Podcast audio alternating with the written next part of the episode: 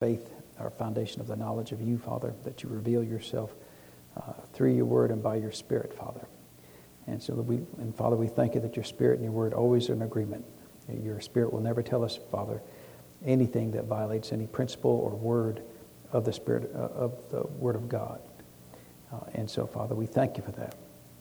We thank you that your word is a sure guide, that your spirit is a sure guide. And Father, we give you the praise and the honor for these things in Jesus' name. Amen. Uh, well, let's open up our Bibles to the book of Philippians, uh, chapter 4. We'll continue there uh, tonight. So we've gotten down to uh, Philippians chapter 4 and verse 12. And, um, you know, the thing, uh, and Paul is talking a lot about the, the, financial support that the Philippian church had provided to him.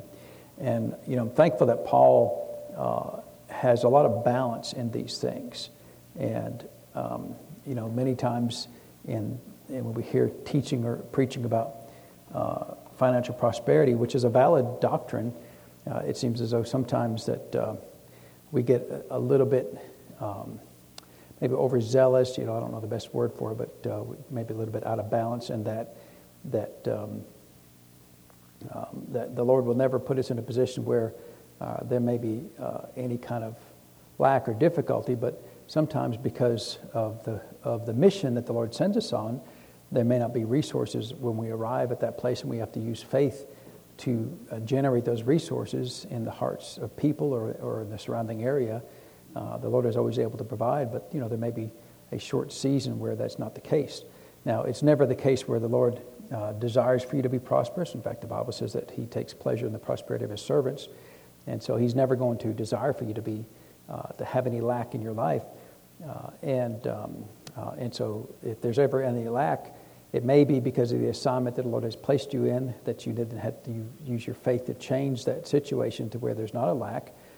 Or, um, of course, we don't like talking about this. If there's a lack, it could be due to your own, uh, your own actions, right? Your own either lack of faith or you're not following the Word of God.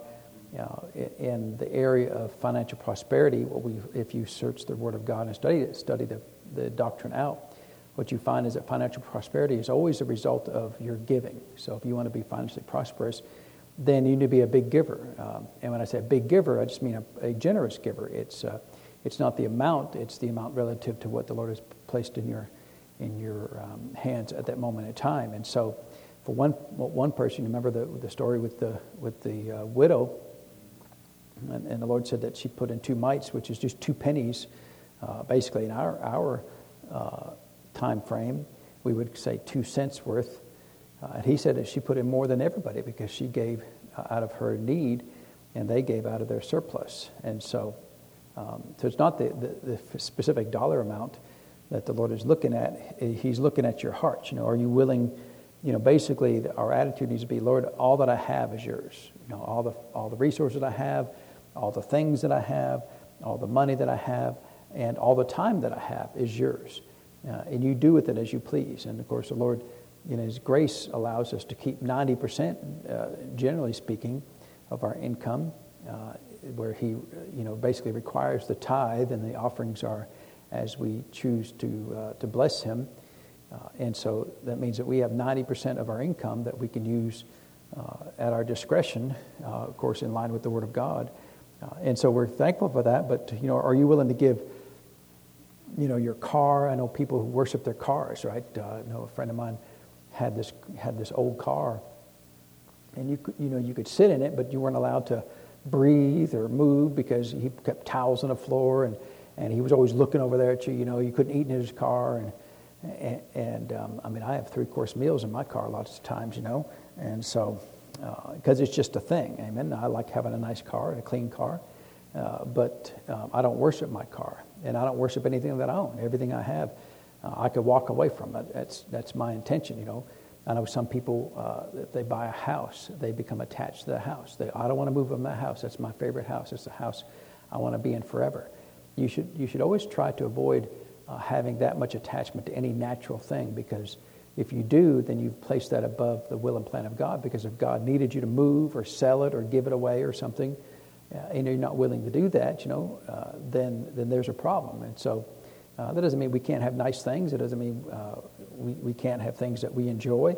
Uh, but but uh, at the end of the day, all that we have should be available for the master's use. And that would include our things, our time, and our money. And so, so Paul has said here in verse 12 that I know both how to be abased and how, I know how to abound. Everywhere and in all things, I am instructed both to be full and to be hungry. And Wuest translation says, I know, in fact, how to discipline myself in lowly circumstances. So, have you ever been in lowly circumstances? You know, now, again, um, I remember one fellow was up preaching and, and uh, he was saying, I, you know, uh, you know those times when, when you're broke, you don't have any money, and the bill collectors are calling. You know, I, I don't think this is, what's, this is what it's talking about because that's a situation where, you know, you're not sent somewhere, you're just working your regular job, and because of economic downturns or because of, of how you manage your money or whatever the source of it, of it is, you don't have the funds that you need. That's not the situation that Paul is talking about. Paul is talking about when you're going into a situation and the Lord says, Go, you go, whether the resources are there or not, and you believe God, uh, believe God along the way. Uh, and, uh, and there may be a, a, short period of time where there are lowly circumstances. Uh, and in that, in that moment, then you have to be willing to do that. You know, it's uh, when you go, you know, when you go overseas, uh, I've been overseas many times on mission trips, and you know, although uh, financially I'm, I'm stable in those things, but the facilities and the environment and the, and the locations aren't nearly the same level of comfort that they are in the United States. You know, it's it, temperature's hot, the beds are uncomfortable, the rooms are small, the water is cold, the food is questionable at best and so in those things, those are, those are lowly circumstances, not from a financial perspective, but in other perspe- perspectives. Um, are you still willing to go, right? Or is it a thing? Some people, they get into an environment like that in those lowly circumstances, and they can hold their breath for a day, but uh, maybe two days, but after about the third day, reality sets in, and many people want to go back home. And um, uh, uh, one of the missionaries that we support, uh, his name is Nigel Burrows. Uh, I just saw his his end of year, uh, he kind of gave an end of year summary. He, he, preached in 50 different churches all over the world. Uh, and, um, uh, and you know, I can guarantee you there are some times where he's in lowly circumstances. But he loves it. He's called to do that, and we're glad to support uh, that missionary there. And we as a church support, uh, support that missionary. And um, in fact, I think he's supposed to be in the States sometime. I think it'd be good for him to come by here if he's in this area. Uh, and I'll have to send a message to him to see if that's a possibility. I think everybody would enjoy uh, his messages there. But, uh, and so Paul said, I know, in fact, how to discipline myself in lowly circumstances. So uh, that means there's no complaining. It's not, oh, wow, this is so hard. Wow, this is just difficult. Wow, I don't want to do it. Uh, you know, we have to be able to discipline ourselves because the Lord needs, us, needs to send people. And sometimes He's got to send you in a situation where, where all that stuff isn't there. But if you're just at home, you should have a stable financial life. Uh, uh, and, uh, you know, even if you're giving, people say, well, I give it all away. Well, well, according to the Word of God, then you can't outgive God. If you've given it all away and you don't have a return, then you have given more than the Lord has returned. And there's nothing in the Word of God that says that, that your giving will ever, will ever exceed the uh, return of the Lord. And so uh, some, some math is not right there.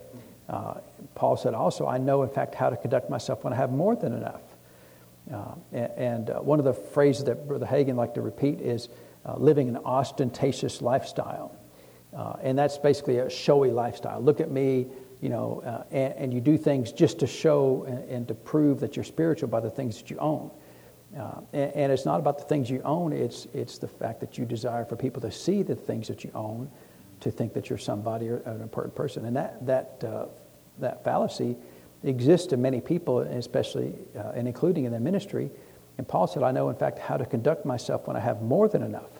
So, uh, do you conduct yourself when you are well off? Do you conduct yourself well when you are well off? That, that's what Paul is saying there. Uh, you, do you know how to do that, right? I know, in fact, how to conduct myself when I have more than enough. So, uh, do you know how to conduct yourself when you have more than enough? Um, do you start being foolish or start buying everything? Uh, you know, uh, Pastor John Osteen always said that you can't buy everything that your beady little eyes see. Uh, and, um, and that's true, but some people, they get into money and that's what they do. They buy everything uh, that they could possibly see. Uh, and, you know, that, that's, that is not conducting yourself in a, in a disciplined manner because what happens when that money runs out? You know, some, all the stories, the tales of people who ha- have never learned how to discipline themselves in lowly circumstances, when they win the lottery, they go, they get out of control and they buy everything in the world.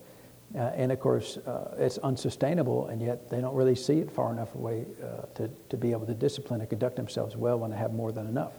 Uh, and so, so, and so those are two extremes. Uh, and I know we mentioned uh, maybe last week or so where I remember one minister was preaching, and they said, unless you eat oranges the first year that you're in the ministry, you're not, you're not called of God. And I just thought that's a really odd thing because, I mean, God doesn't send you always, you know, sometimes you know, rich people have to hear the gospel too, but if he sends you the rich people, I mean, you know, uh, I'm not saying he, he's doing that, but, uh, you know, everywhere you go is not poor and destitute. Uh, and besides that, um, uh, where in America can you go where there's not some reasonable amount of prosperity where you don't have to eat oranges every day for a year? Uh, and so it's just, you know, it's one of those things where uh, my life was difficult and I didn't have enough faith. and so, because my life was difficult because I didn't have enough faith, then your life should be difficult. But if I look at your life and go, well, you know, if I could, I could do that same thing, but if I did it by faith, maybe I wouldn't have to eat oranges every day. Uh, and so, you know, it's one of those things that we can't brag on, on my circumstances that I'm more spiritual than you are because I had less than you had. Uh, and, well, unless you work as hard for your stuff as I had, you know, that, that's again is putting all your, all your prosperity uh, uh, upon you and upon your greatness and upon your great faith. And so you've got to be careful uh, of, of taking pride in whatever circumstances you are. There are people who take pride in the fact that they've not ever had to go without. Uh, but, you know, I had mentioned that story earlier about the fellow that got up and said, you know, those times when you're broke and you don't have any money. And I'm thinking, no, you know, all my life since I was saved, you know, I had no money growing up, but all my life since I've been saved, I've been a giver and a tither to the Lord, and I've just never done without. There have been times when it was where the circumstances were uh, constrained and um, although I had done uh, due diligence, you know, when I, when I, especially when I was in college, I was on my own and, and decided not to work while I was in college. I worked during the summertime during breaks, but uh, because I was an engineering student, it was hard to, uh, I mean, he could have done it, plenty of people did, but I decided that I was going to, to prioritize my studies over, um, over uh, my finances. And so there were a couple of times when, when the money was tight and I would pray and, and believe God, and, and supernaturally, more than once, He provided for me. Uh, and so, yeah, there, those were lowly circumstances, but I prayed and got out of those lowly circumstances. And so, uh, but it wasn't because, you know, you know, those times when you're broke and, you, and the bill collector, no bill collectors were calling me because before they ever called me, I, I called the Lord. Uh, and He answered before the bill collectors ever called. So, you know, um, I'm not impressed with, with people trying to elevate their uh, difficult circumstances above the Word of God and above faith. Um, uh, those things can happen. Paul said he knows how to discipline himself in those situations. Uh, and he said, in lowly circumstances, uh, uh, and so um, that doesn't mean that he has no, nothing. It may be just things are, are tight, right? Uh, and so, so we, we just have to find the balance there. Amen. Your lack of finances is not a measure of your spirituality. Neither is your abundance of finances a measure of your spirituality. Uh, your faith alone is what, what, is what determines how spiritual you are. So just be careful to keep that balance there. And, and um, uh, if I'm in a situation where uh, my, my finances are constrained uh, and my prayers are not changing that situation, then I go to the Lord and say, What am I doing wrong? And we know the story, I think I told you uh, maybe even last week about Brother Hagin and when he his first year of ministry, he he was broke. And when he went to the Lord, the Lord said, "It's your fault. It's not my fault." And so he changed it around. But people a lot of times take that same story and say, "Well, look, Brother Hagin, he was broke the first year of his life." Yeah, but it was his fault. And once he changed that, the Lord said, "Well, now." Now you're on the right path, but it does take a while to change that, right? I mean, uh, his faith changed immediately, but he still had to get to where um, uh, he was believing God in the right way, and uh, and a lot of that was because of how he, uh, how he earned his income was by preaching. Uh, and so what he would do is, once the Lord told him and instructed him how to obtain finances correctly, he said he intentionally went to small churches. Because, you know, you can go to a big church and you, you may get, I mean, uh, uh, you know, if it's a really big church, you could get $100,000 in one service uh, as an offering. And, and um, you know, that'd be a, that it'd be really, uh, I mean, you could brag about your great faith, but, you know, you just showed up and they gave you $100,000. So I mean, it might be great faith, I don't know. But uh, so he intentionally went to small churches. Uh, and in, in that day when he was out preaching and traveling, the, the general process of receiving an offering was like 30 to 45 minutes to receive the offering. And the minister would get up and say, you know, uh, eh, who's going to give $5? Who's going to give a dollar? And, they, and, no, and nobody would stand. They'd keep on, they'd keep on working until eventually somebody stood up. Uh, and so it was an exhausting uh, process just to receive the offering. And so what, he, what Brother Hagin did is he went to the pastor and said, look, um, he said, don't make any big pull for money. Just get up and say, uh, everything we receive tonight will, will be going to, towards uh, Brother Hagin's ministry. And that's all you need to say. And they said, Brother Hagin, uh, if, if that's all we say, they'll never give. Uh, and he said, That's fine. If they, don't, if they don't give a penny, he said, That's on me, not on you.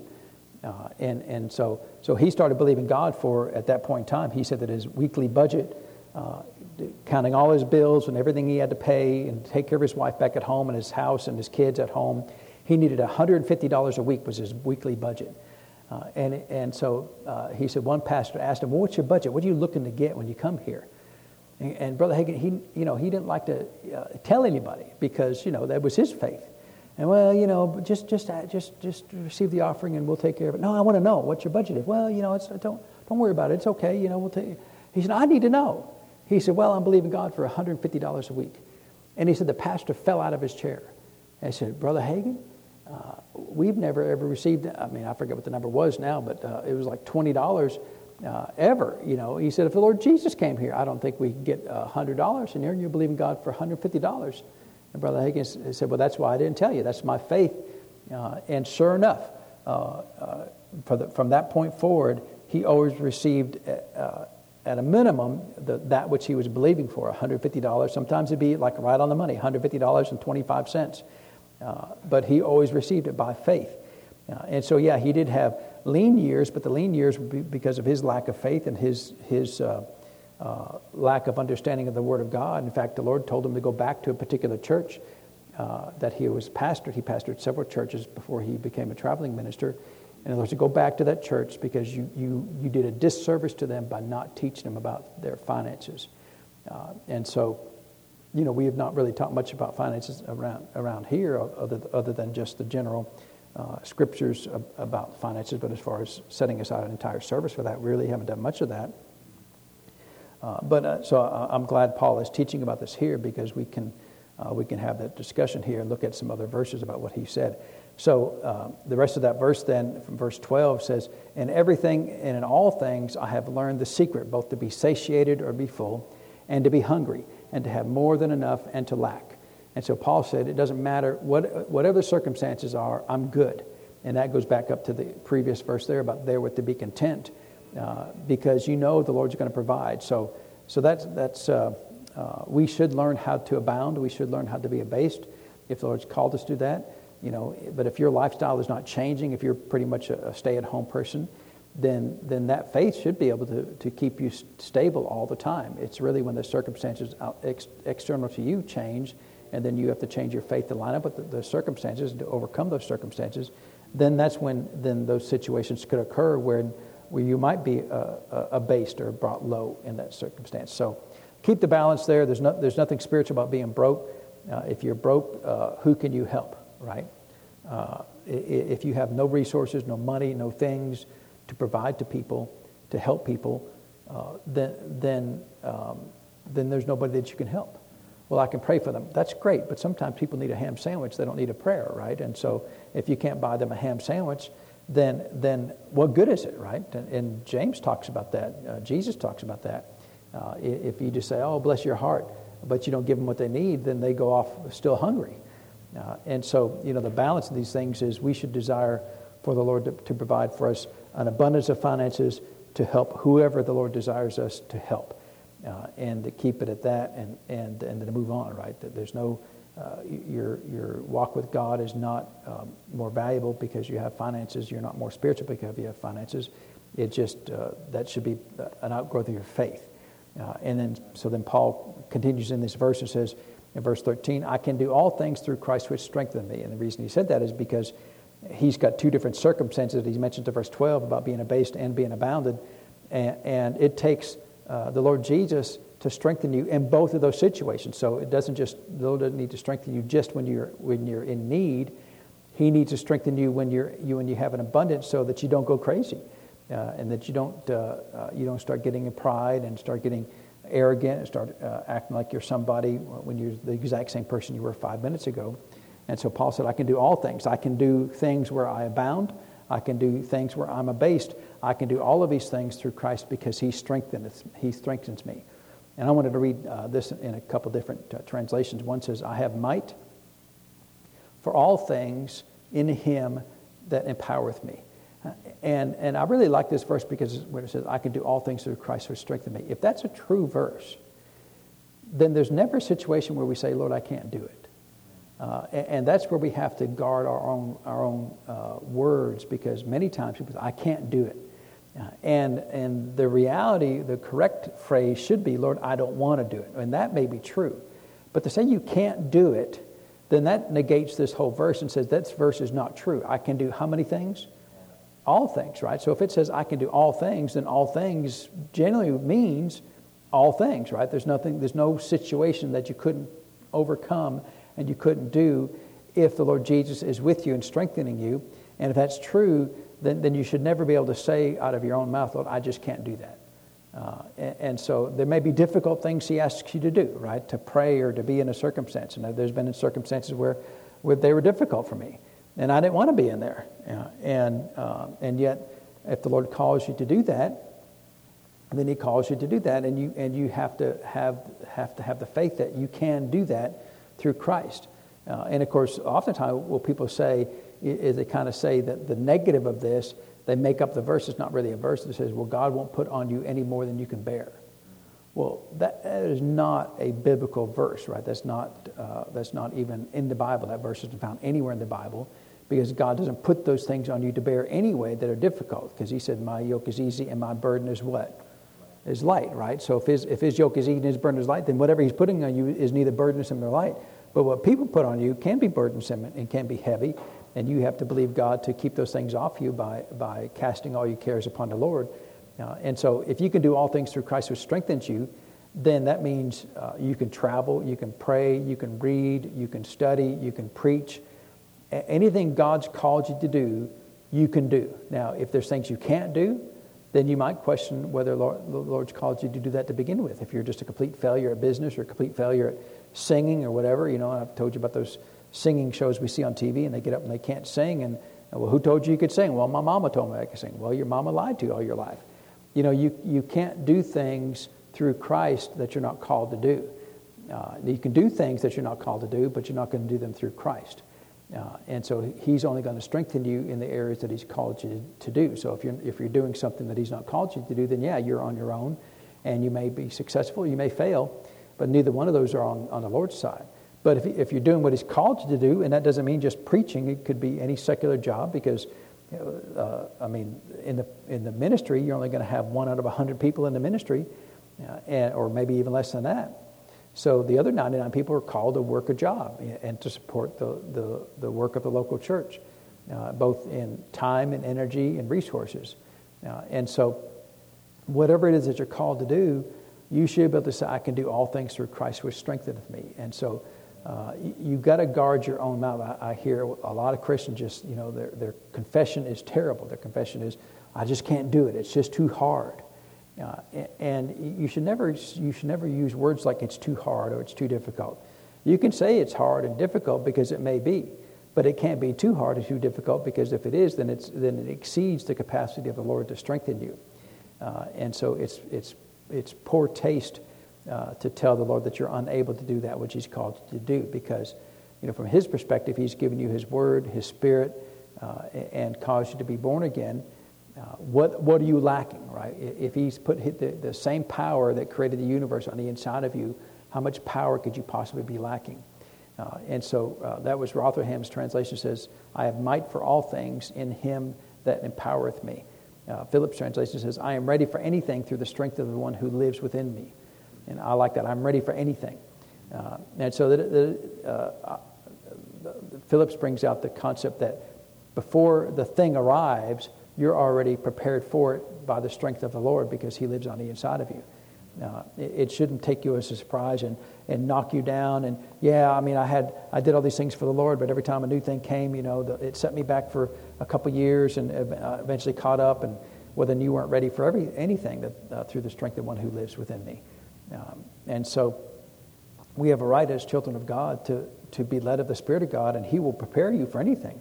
There's been many many times when uh, things were going to occur in my life, and the Lord prepared me for them. Uh, and I, have told you this story probably several times about the time that uh, they, were, they called a meeting at the church when I was running the sound, and things were crazy and, and, and unreasonable. Um, and, and, they called a special meeting of the praise and worship team, and the Lord spoke to me. He said, uh, The meeting is a setup. Uh, they're going to just, uh, the, the, whole meeting is to disparage you. Uh, and, and I said, Well, Lord, I don't, I don't want to go to that. You want to go to a meeting like that where they're going to go and just talk about you and run you down and, and uh, uh, to your face, right? Who wants to sign up for that job? And, and the Lord said, You go, I need you to go. And, and so, uh, was I ready for anything? I was ready for anything. Now, it was a difficult meeting, you know, and, and I did struggle through the meeting, even, even being prepared for it. I did struggle that. I know, I know more now than I knew then. I wish I knew then what I know now. Uh, I would have been more easily prepared for it. Um, uh, and, and so, but he, uh, I was ready for it, and we made it through it. It wasn't a, it wasn't a fun time, but, but there's plenty of things like that the Lord prepares me for things before they happen. Uh, and so I'm ready for those things. Uh, and one translation says, I am capable of anything and everything in union with His who endowed me with power. Uh, and so I'm, I'm capable of anything and everything in, unis, in union with Him. Uh, and so, uh, are, are you capable of anything and everything? You know, that, that, should be the, the, that should be the confession of every Christian. Uh, I, am, I am capable of anything and everything and union with Him, right? Uh, it has to be with Him. I'm not, in, in and of myself, I'm not able to do it, but I am capable of anything and everything in union with Him. Uh, and so, if you're called even to a secular job, I know one job uh, that I had is my last corporate job. Uh, and uh, like the second day of the, when I went back to work at that company, I'd been I'd worked there before many years before that. And I came back and they, they gave me a new job, and it was a promotion from where I'd been before. Uh, and um, they gave me this project of, hey, uh, this company's wanting to sue us for $15 million. You need to go fix this.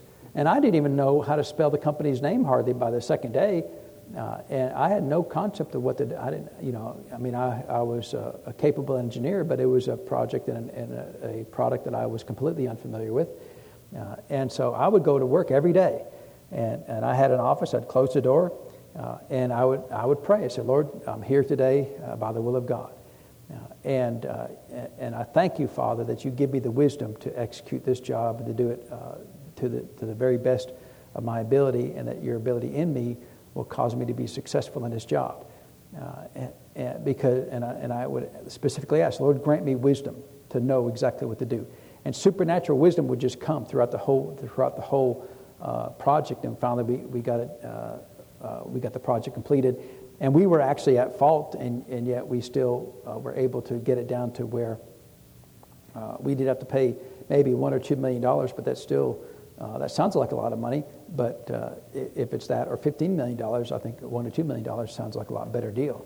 Uh, and so, and it was a billion dollar company, so you know they had they had the money to cover it. But um, uh, but the Lord is able to to I'm capable of anything and everything in union with Him.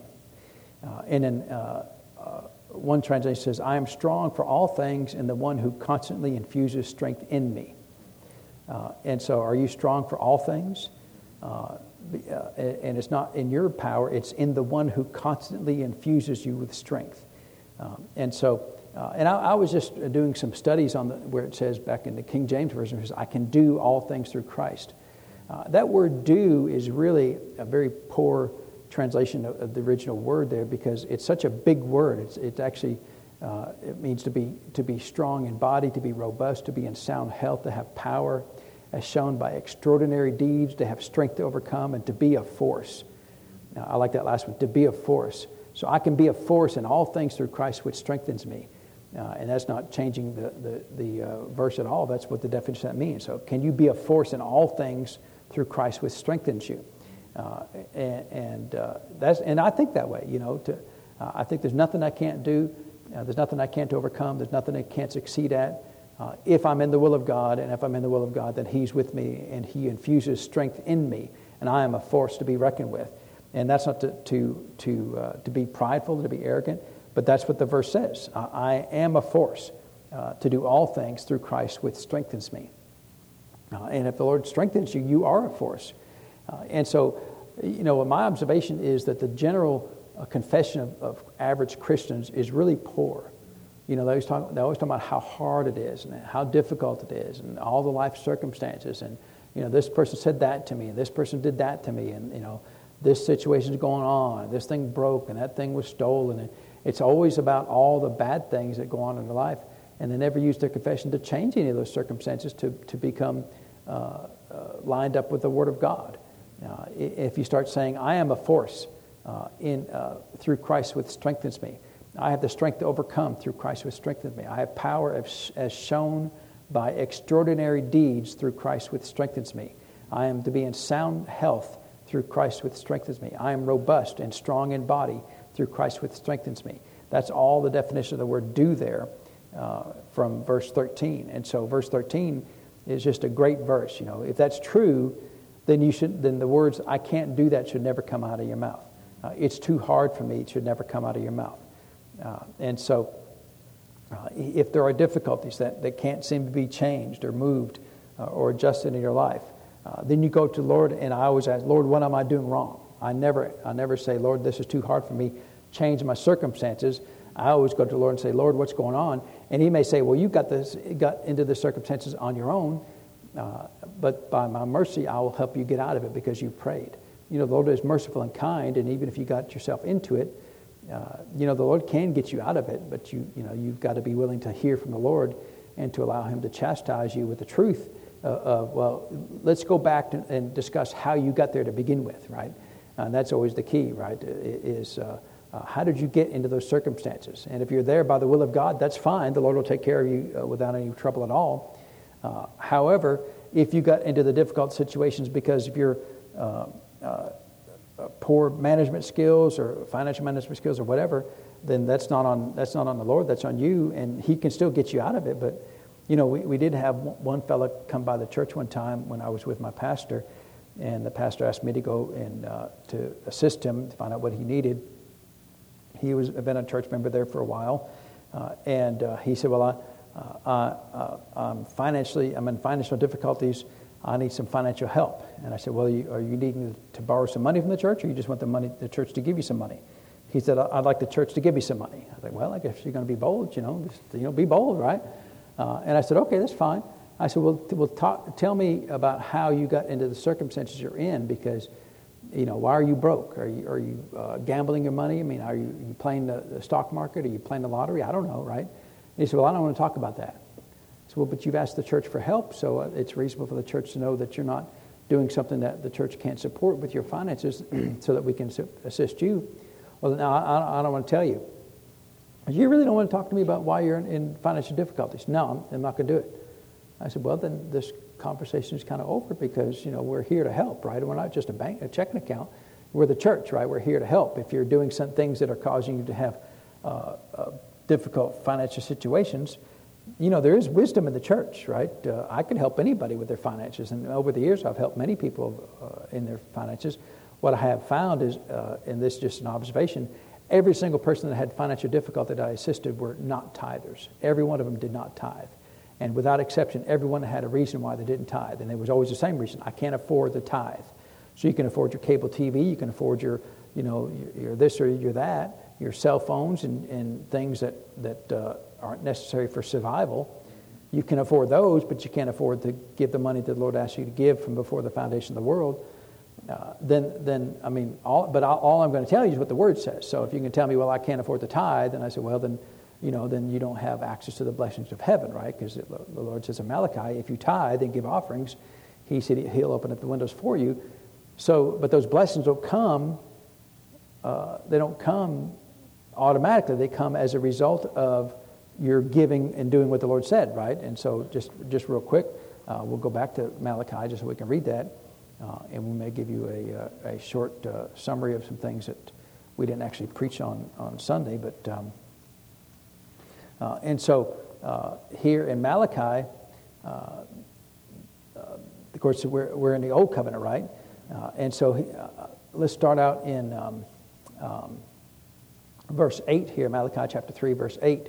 And it says, Will a man rob God? Yet you have robbed me. But you say, Wherein have we robbed thee?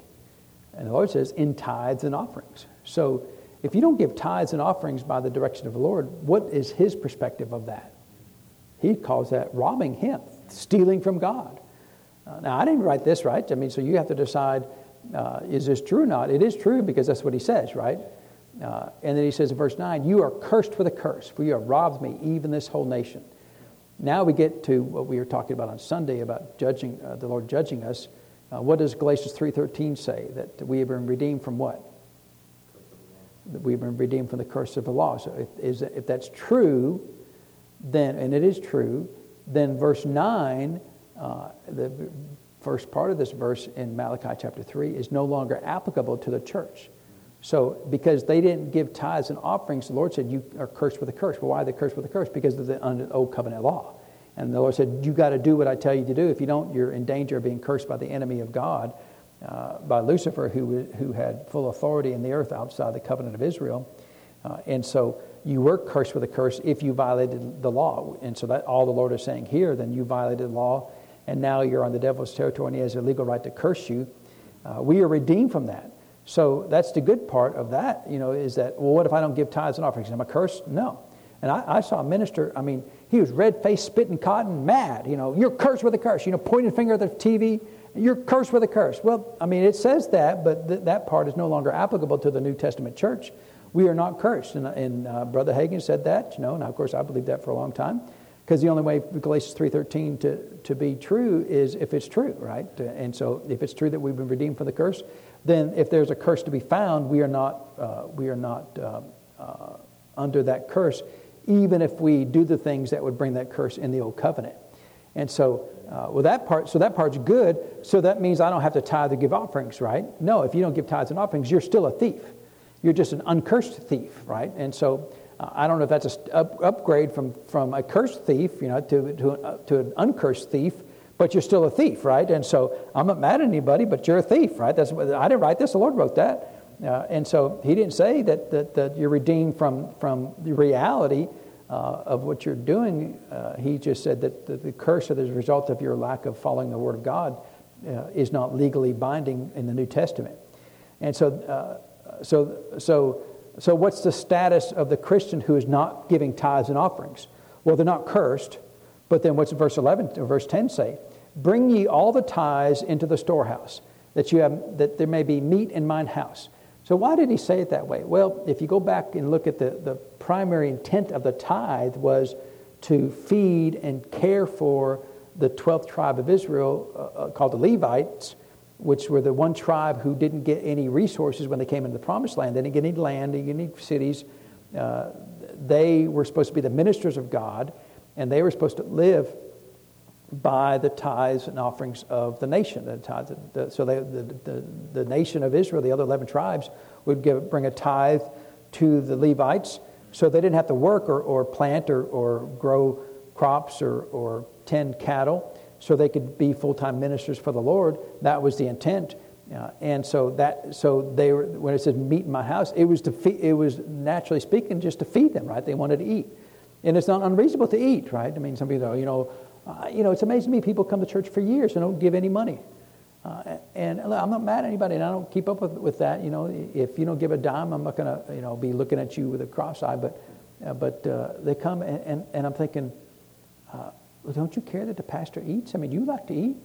Uh, and I understand, you know, there's other things that the money is for. You know, it's not just for the salary of the, of the pastor. But uh, know, I have never understood. I've never understood people come to church for years and don't uh, don't don't get involved in any giving whatsoever. Uh, it's just it's just odd to me, right? Because the Lord says, "Bring all the tithes into the storehouse." Uh, and, I, and, and, my personal opinion in that is that their tithes specifically uh, are for the local church. Where uh, there, may be meat in mine house. So where do you get the majority of your feeding as a Christian? Well, the majority of your feeding is from a spiritual perspective perspective should be your local church. Uh, and so the tithe should go to your local church. Uh, and, um, and he says, and pro- so if you do that, he said, prove me thou now therewith, he, says the Lord of hosts, if I will not open you the windows of heaven and pour out pour you out a blessing that there shall not be room enough to receive it. Uh, and so uh, that is a blessing that comes after bringing the tithes, right? That he, he will open up the windows of heaven. And people say, I need the windows of heaven open up me. Oh, that's great. Let me go check your tithe record.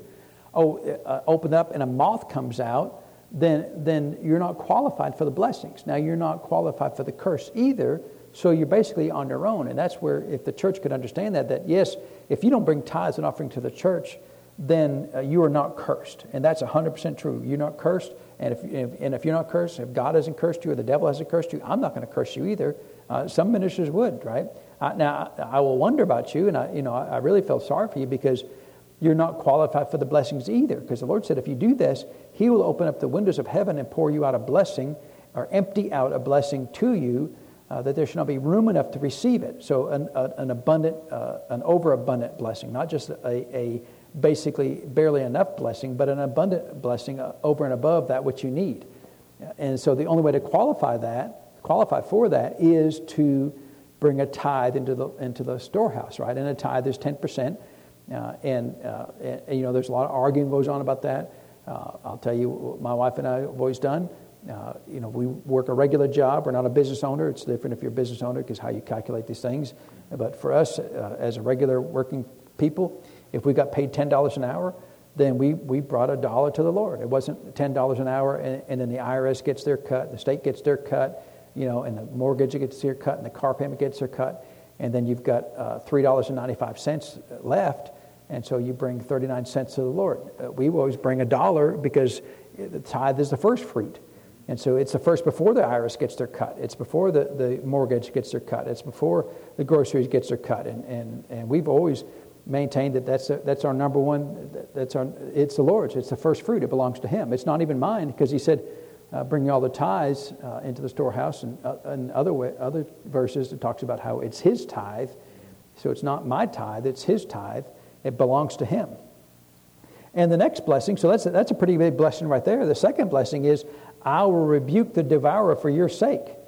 Well, that right there, uh, you know, I know a lot of people, the devourer, uh, whose whole life is devoured. Everything is consumed, right? Their, their cars explode and their dogs die and their houses have uh, uh leaky roofs and, uh, and uh, it's everything breaks. Everything is devoured in their life. and you know, from my, from my perspective, if that happens more than once, I start going to the Lord. Lord, you know, uh, I keep buying these things and they keep breaking and being garbage. Uh, what's the deal? And the Lord, uh, and you know, the Lord's never told me this because I've always been a tither, but and a, and a giver. Uh, but He may say, well, the reason is because uh, you've allowed the devourer. And that's not a curse, but it is a result of of uh, your lack of action there. So it's it's different there. But I know a lot of people they just live that lifestyle where just nothing works, nothing is unsustainable uh, and they have no stability in their finances, no stability in their life, no stability in, in any of the things that they own. It's just always turmoil and chaos all the time. And that's because the devourer has not been rebuked. Now, see, uh, he didn't say he would sick the devourer on you, but he did say, so, so it's not a curse there, but if the devourer comes, uh, the rebuking of the devourer comes as a result of your faithful tithing and giving to the Lord. Uh, and so if you're not giving and uh, giving tithes and offerings to the Lord, then he's unable to, it's not that he doesn't want to, it's he's unable to rebuke the devourer for your sakes. Uh, and he shall not destroy the fruits of your ground. Uh, and again, that's the same thing there about, uh, about the, uh, the devourer and the destruction of the things that you have. Neither shall your vine cast her fruit before the time of the field, saith the Lord of hosts. And all the nations shall call you blessed, and you shall be a delightsome land, saith the Lord. Uh, and so, uh, so that's, uh, and that's, that's, now that's what the Lord thinks about that. I think the key there is uh, we need to make sure that we don't start pointing our finger at everybody and say, You're cursed if you don't tithe. You're not going to be cursed if you don't tithe. But you're also not going to be blessed because you don't tithe, right? So the Lord's blessings come as a result of your tithing and not uh, because you're just such a wonderful person. I'm sure you are a wonderful person, but That's not how this works, right? So anytime there's a promise in the Word of God that, that a blessing comes, what I always try to do is find out, well, what's my responsibility? What, what am I supposed to do in order for this blessing to come? And in this case, there's two blessings, right? The blessing of the windows of heaven being opened up to pour me out a blessing. Uh, and the second one is rebuke the devourer for my sake. And, and no destruction of my fruits will come, come about because the devourer can't do it. Uh, and so I want the windows of heaven to be open, and I want the uh, devourer rebu- rebuked for my sake. Uh, and so, but the only way I can do that is if I do what the Lord says, which is to bring the, the tithes and offerings. And again, to go back, what did the Lord say that, that you were if you didn't bring uh, tithes and offerings to the Lord? He called you a thief, right? Uh, and so, uh, now, the only problem with that is, me go back to Philippians chapter 4. The only problem with that, what did he call the devil in John 10 10? He said, he said the what?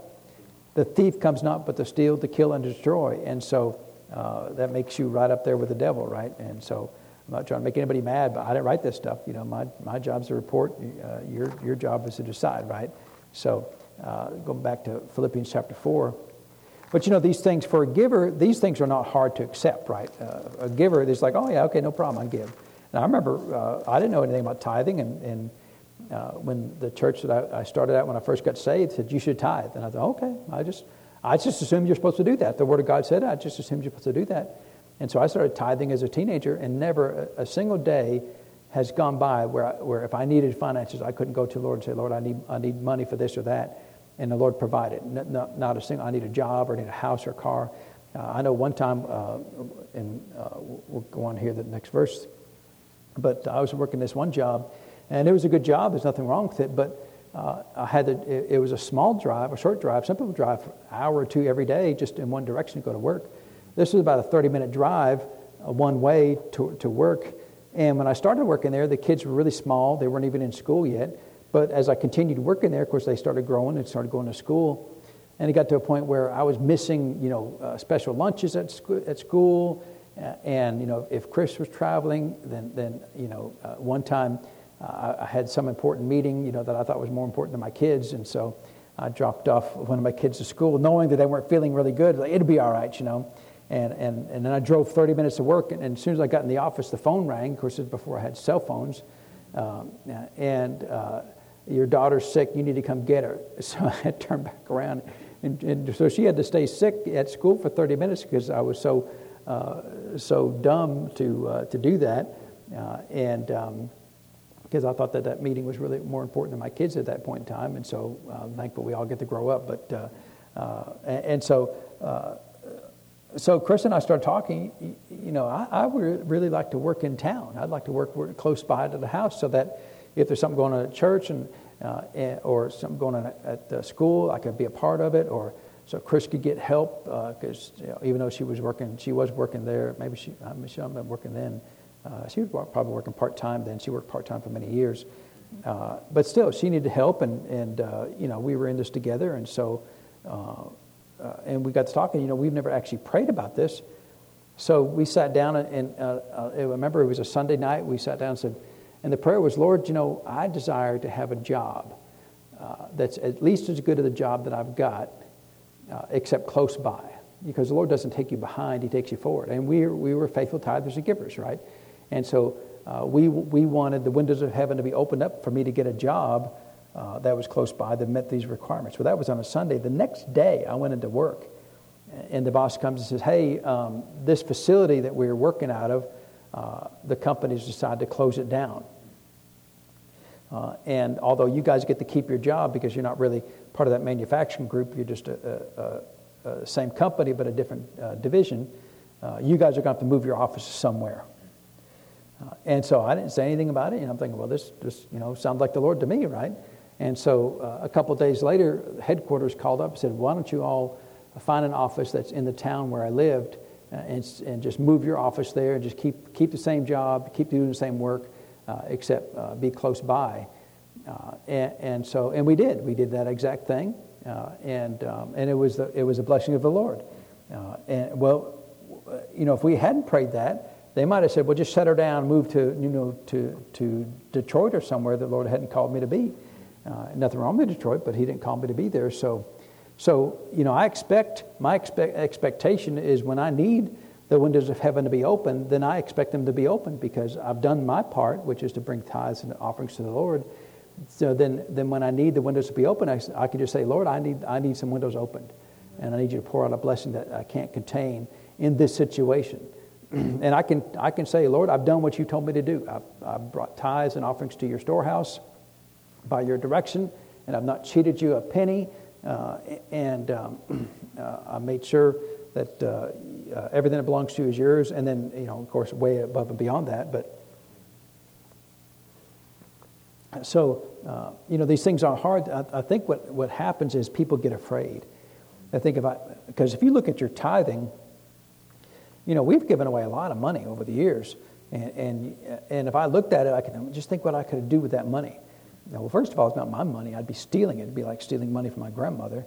Uh, and people look at that, and, and it, it's so hard for them to write that check or, or to put that money in the offering. Uh, but for me, it, it's, not, it's not even my money. I would, I would really think of myself as a thief. If I, if I decided to keep a tithe one time, oh, I'm really hard, having a hard time, we're just not going to write, write, the tithe check this time. Uh, I, it would be so hard for me to do that. I mean, I just, there's just no way. Uh, in fact, the way we do it, just to, just to make it easier on us, we just we have an automatic payment that comes out of our account, and, and the bank writes a check for us, and we don't even think about it. We don't even ask about it. We, it's just automatic. It comes out of our checking account automatically, uh, not because we're afraid to spend it, but just to make it easier on us, because we know we're always going to do it, so we do it, right? Uh, and so it's uh, uh, it would be to your advantage to go back and meditate on those scriptures, uh, and and don't don't fall for the trap that if you don't do this, you're going to be cursed. Uh, but you do need to understand that if you don't do it, you don't, you're not qualified for the blessings. Uh, and so I want to be qualified for all the blessings of the Lord. Uh, and not be, I'm not doing things so that I'm not cursed. I'm doing it because simply because the Lord instructed me to do it. And I'm thankful that I get the blessings. I don't do it for the blessings. I do it because I love the Lord. Uh, and I'm glad for the blessings. Amen. And so, um, so, uh, uh, and we may, we may end there because uh, the next section of verses from uh, verses 14 to, to uh, really to 20, uh, uh, he's, he's given a, a, rundown of the support that the Philippian church had given to him.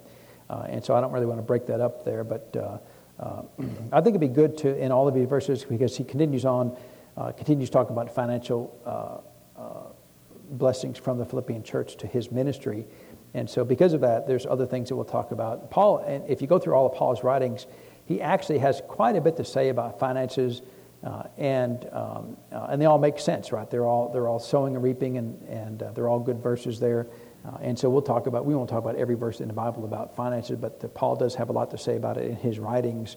And so I think it'd be helpful to, to uh, go and, line that up with what he's telling it to Philippian church, to what he told some other churches. Uh, because if you look at all of Paul's writings, there's really a good balance in his teaching. It's not just really extreme the, the, thing that, the thing that bothers me sometimes about uh, the ministry uh, that I see is that some, some ministers, uh, they kind of start bragging about, you know, their jet airplane or their, you know, uh, I know one minister was talking about his $300,000, $400,000 $400, car that he had. And, and, and, to me, it was just, I don't know, it, it was, I don't care, right? I don't, the Lord can bless you all you want, but but you know, there's people that, that, are, that are making minimum wage, right? And they may make minimum wage maybe all their life, right? Uh, uh, and, and to get up and start talking about uh, these things like that, you know, that, that's what Paul, Brother Hagin talked about the ostentatious lifestyle, about living a life such a way that was so extreme from a, from a financial perspective. Uh, uh, and, you know, I'm not going to say, well, they don't need a car like that. It's none of my business they have a car like that. But you shouldn't also belittle other people in the, in the church because they don't have a car like that. And to imply that, well, if you don't have a car like that, then, then you're not spiritual like me. And, and that's, that's the kind of tone I hear sometimes from some of these ministers that if you're not super wealthy like I am, uh, then, then uh, you know, you're not nearly as spiritual as I am. Uh, you know, from my perspective, I don't want a car like that because, I mean, where would I get the oil change? I have to drive three hours, get oil. I'm just, you know, that's just me. I'm kind of practical about stuff like that don't really not really interested in doing those types of things. But uh, I don't care that you have it. You know, I know I know uh, Dr. Dufresne always wanted a, a um, ranch in Colorado. I don't want a ranch in Colorado. Then I got to mow a ranch. I don't want to mow a ranch. I got other things I'd rather do. Uh, but he did, and he, and he desired one, and the Lord got him one, you know, and I'm, I'm glad for that. Uh, and he, but he never bragged on it. Uh, and so it, it, doesn't happen very often, but every now and then I hear ministers talk about their particular lifestyle. And it's so, it's so beyond what your average Christian has uh, that it just, it just kind of sounds like they're bragging and acting like they're, they're kind of more spiritual because they have those things. And, and you've got to you've got to be careful about that. You know, if you have nice things, fine. You know, nothing wrong with having nice things. Uh, and I've got, I mean, if people looked at my life that uh, work minimum wage, they would think I have nice things. Uh, and so, but you, it just, you've got to be careful about trying to belittle people and where they're at in their faith because they don't have the same lifestyle that you have.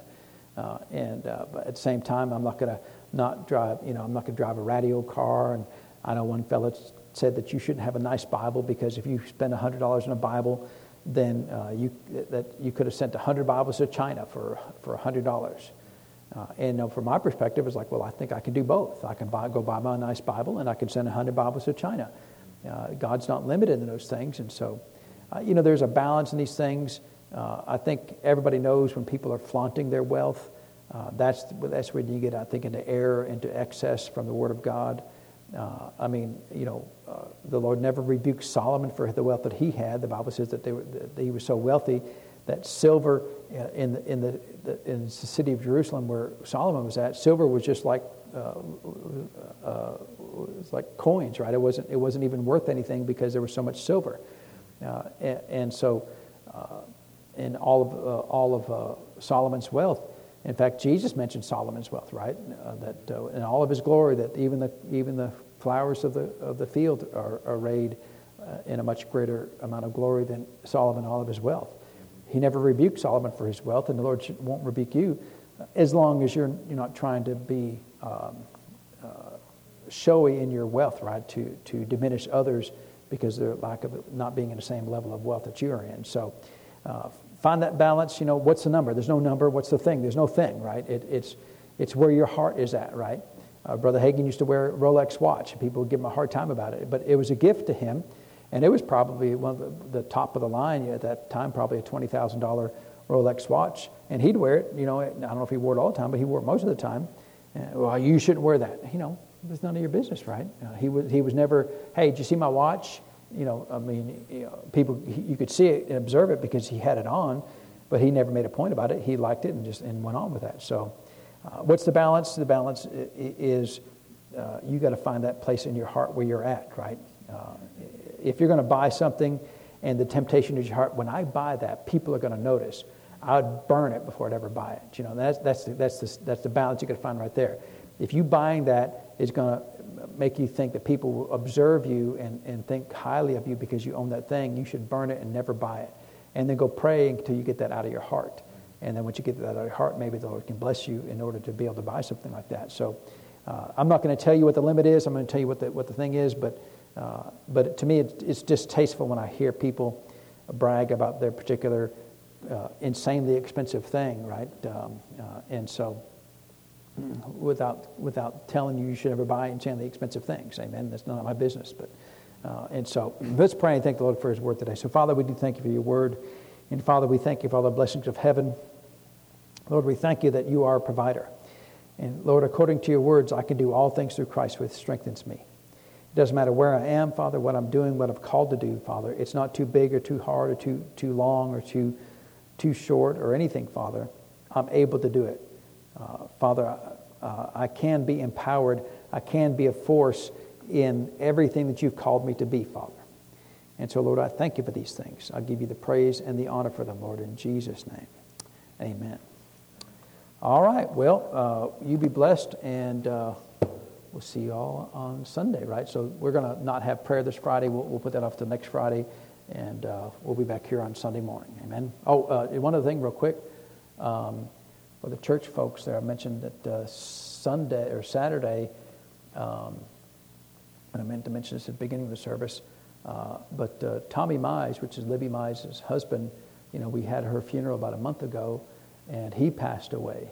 Uh, and he had been actually sick uh, for quite a while uh, in the last year or two, and uh, he has succumbed to, to his sickness there. Uh, and the, the family has called us and asked if we could do the service here at the church. So we're actually going to do his service here at the church on Saturday morning. Uh, we're going to have visitation at 10 o'clock, uh, and then the service will be at, at 11 o'clock. And if the church folks would come, that'd be great. Just to support the family, even if you don't know them, you know, it, it would be a blessing to them if you're able to come.